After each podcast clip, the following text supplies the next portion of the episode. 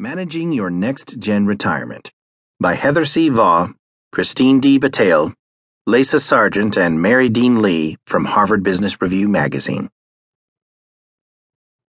Every day in the United States, more than 10,000 people turn 65. For decades, this was the typical retirement age. Starting in their early 50s, but certainly by age 70, people were expected to end their careers and embrace a